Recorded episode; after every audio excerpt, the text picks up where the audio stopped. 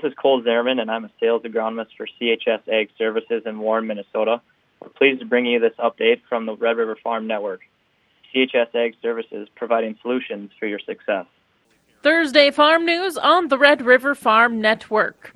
I'm Whitney Pittman along with Tyler Donaldson and Randy Koenen. Each year, the Red River Farm Network highlights the top stories of the year. Our countdown begins with the 10th ranked story for 2023. The expansion of the soybean crush fills that spot. Green Bison Soy Processing completed construction of its $350 million facility at Spiritwood, North Dakota. Truckloads of soybeans are moving through the plant, destined to serve the renewable diesel market.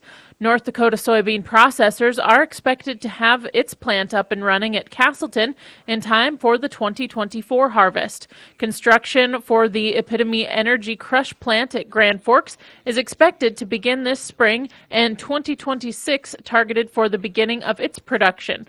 The smaller Ag Innovation campus at Crookston is crushing beans now with a unique focus on research, testing, and development of new products. Animal protein markets faced extreme volatility in 2023. That is ranked as the Red River Farm Network's number nine story. Drought limited the expansion of the cow herd, and cattle prices were on an upward trajectory. Fed cattle and box beef reached all-time prices, uh, high prices before a bearish USDA report in October sent prices downward. U.S. swine and dairy industries were hemorrhaging at the end of the year, with producer prices well below cost of production. Number eight on our list of the top 10 stories of the year is the U.S. Supreme Court ruling on waters of the United States. The High Court struck down the EPA's previous waters of the United States definition. The Biden administration released a new rule in August, but it faced immediate criticism. Farm Bureau President Zippy Duval said EPA had a golden opportunity to write a WOTUS rule that's fair to farmers, but instead chose to continue government overreach. The Red River Farm Network will continue its countdown of the top stories of 2023 in our broadcasts tomorrow. Rock and roll agronomy crop consultant Jason Hanson says he wishes Mother Nature would have allowed for more fall fertilizer applications in his area. From my standpoint, I wish we'd have had probably more fertilizer put on when we got that October snow. Um, at the time, I thought that was probably the right thing to do. I still think it is. Um, we're kind of an open winter right now. We got snow in the trees and the ditches and things like that. So it's going to be pretty critical. I think most people feel we'll have an early start next year, the way things are going. We don't dry out our seed beds. We plant to moisture, uh, that type of thing. Farmers Hanson works with still have planting decisions to make for 2024, but expects barley acres to decrease barley contracts kind of tough to come by right now. More interest in canola. Uh, we'll see how that fares out. Uh, where dry beans are at. Sunflower market has really crashed. Don't have much interest in that.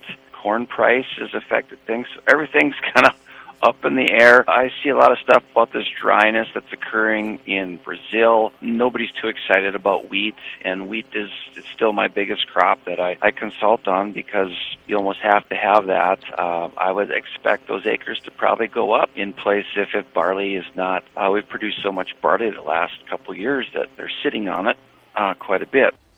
Pioneer field agronomist Christy Sundin says many of the growers have made plans and locked in seed for the 2024 season.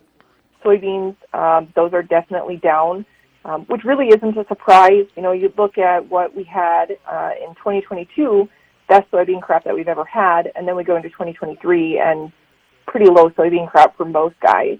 Uh, canola sales are pretty good. Um, actually, we see a lot of guys are outside of the traditional canola area looking at canola. Sunflowers are kind of in a limbo. The guys that are going to grow are going to grow.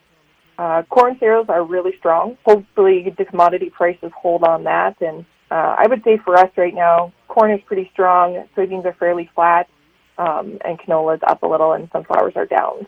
Sundin said the biggest takeaway from 2023 is rain is king. She expects many producers to focus on conserving soil moisture during the next growing season. even if it was an additional quarter inch of rain on one piece of ground, it made a big difference. So conservation, I think, is a little bit part of it where there's quite a few guys that are starting to reduce the amount of tillage passes that they're doing. So I think that was probably the number one thing that guys are looking at is how can we conserve the moisture that we do have in the soil. Um, and right now, sitting here with not a lot of snowfall and I guess down in the southeast part of the state, they've gotten some rainfall uh, over the Christmas season here, but uh, quite a bit of the state still is sitting at a lack of moisture. So conservation is probably number one that's really stuck out this year. And NDAWN lead meteorologist Daryl Ritchison says after the most recent storm, the southern Red River Valley is experiencing record amounts of moisture. It's almost three quarters of an inch more than any other December since 1880s. Um, in climate circles, there's this phrase that's used for like events that are just outside of anything else. The records are such high record beyond anything else. Say the 1936 heat wave, the 1936 cold wave. Stuff like that is just unprecedented. It's never happened before that or since that time. I think this December, in many ways, probably will be, you know, in the Southern Valley and much of Minnesota for the temperatures, and then the Southern Red River Valley for rain, probably could be listed as black swan events. Despite the high levels of moisture, the drier parts of the state aren't receiving much help. Really, Fargo southward got tons and tons of moisture. Elsewhere, really, you know, wasn't all that, you know, crazy amounts of rain or snow. But you know, certainly um, it will because the ground's not really frozen, especially in the Southern Valley. A lot of it did penetrate into the soil, and so, so the areas that were dry, that will help. The thing is, the driest areas in the state, for the most part, didn't get much moisture, so there would be no net benefit. Not much change in the weather forecast for South America. Rain is expected in northern Brazil beginning this weekend and continuing through January 11th. Up to four inches of rain is expected in portions of central Mato Grosso. Southern Brazil and Paraguay will be drier with rainfall totals up to two and a half inches. The driest areas of west central Argentina are expected to see a good mix of rain and sunshine with up to 1.6 inches of rain expected. Reporting agriculture's business, you're listening to the Red River Farm Network. Thursday Farm News on the Red River Farm Network. National Pork Producers Council President elect Lori Stevermer says regulation like California's Proposition 12 and Massachusetts Question 3 create comp- major complications that add cost to producing pork bacon that goes one area, hams that go to another. It's not like a chicken that lays an egg and the, the, whole egg goes to one state. So, a worst case scenario of a number of states with slightly different rules does make it more complicated and, and ultimately adds cost to our production you know, and unfortunately, when the cost of pork goes up and, and goes up also in the retail market, that doesn't always go back to the farm. So if it costs a few bucks more in the retail market, that money doesn't always make it back to the farm. So that's a concern too. It's just the cost of implementing these regulations and then that additional uh, margin not making it back to the farm. Pork producers had a tough 2023, and Stevermer expects that to continue. However, there is some positive things to take from 2023 continuing to work on reducing the regulations and, and not adding costs to our farms is important. Exports have been a bright spot for us. We've had strong ex- exports this year, and that certainly helps and is a key part of our industry also. You know, I would just add that, you know, especially this time of year, we hear a lot about food affordability and, and food availability. And I just want to remind people that, you know, pork producers produce a safe, wholesome, nutritious protein that's wanted by a lot of people. So there's people out there that want protein and, and there's farmers like ourselves that are raising it. And, and we really just all need to find a way to work together. Bauer trading market analyst Ben Cash says traders are squaring books. Just seems like a book squaring trade. Know, there's not a lot of direction here the past couple days. Um, a lot of choppiness in the market, so it looks like some position readjustments going into the end of the year, rebalancing. Um, weather, for the most part, looks a little negative now. You know, northern Brazil has been pretty dry here recently. It looks like good rains are forecasted for much of Brazil coming up here next week. Now, the 11 to 15 day may dry, dry back down, but those rains will be definitely uh, beneficial for a lot of that crop across Brazil. Uh, then on the wheat side of things, getting a little strength here. Uh, there's some concerns in that Black Sea region. Uh, a vessel did hit some mines there, and it um, it was on its way to load grain out of Ukraine. So that, that is why we're seeing some premium put back in the wheat market here today.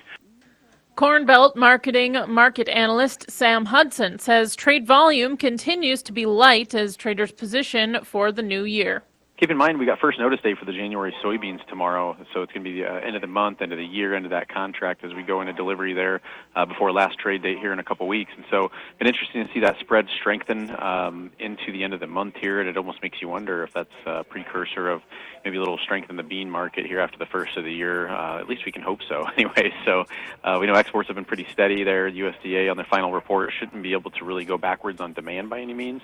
Um, and so that'll put a little bit of sensitivity on the yield, but then we'll go right back to trading that South American weather again. Livestock markets continue to consolidate. I like the consolidation. You know, we can see if uh, see if we can build some support in these markets. The cattle and feed report um, I, I don't think provided nearly as much shock value as what we had been seeing here the last two or three months. And so the fact that the market's digested a lot of that, um, I, I like what I'm seeing in some of the spread activity. You know, I'm hoping that uh, you know cash still trading 170 to 175. And, and keep in mind, we haven't really had any winter scares along the way here too. It's been great for for the cattlemen here along the way, um, and, and I think that boasts the you know the chance for some cautious optimism here. I, I don't know if we've got to really turn and run. I think there's still going to be a lot of economic concerns, but uh, hopefully we can get a good start to 2024 and provide some hedging opportunities before we really get into the thick of things. South Dakota Governor Kristi Noem and the Governor's Office of Economic Development is investing $1 million to promote exports.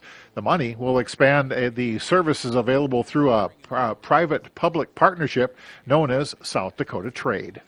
According to Mexico's agricultural consultancy, Mexico imported a record amount of grain and oil seeds during the first 11 months of the year. Imports total 37.5 million tons, which is up 9% from one year ago.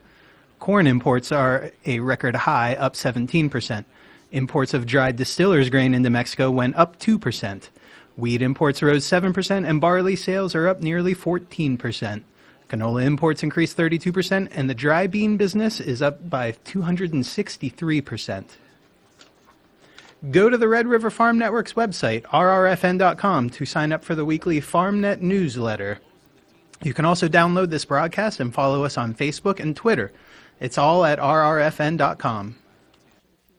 Welcome to Inside Agriculture on the Red River Farm Network.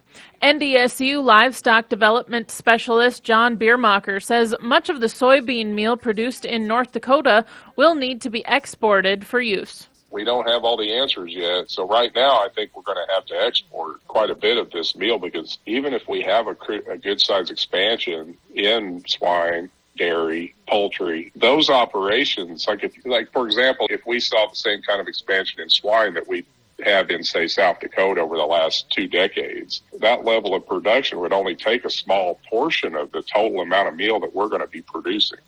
So there's going to be an excess supply in North Dakota that's going to have to find a home somewhere. And right now, it looks like it's going to have to be outside the state.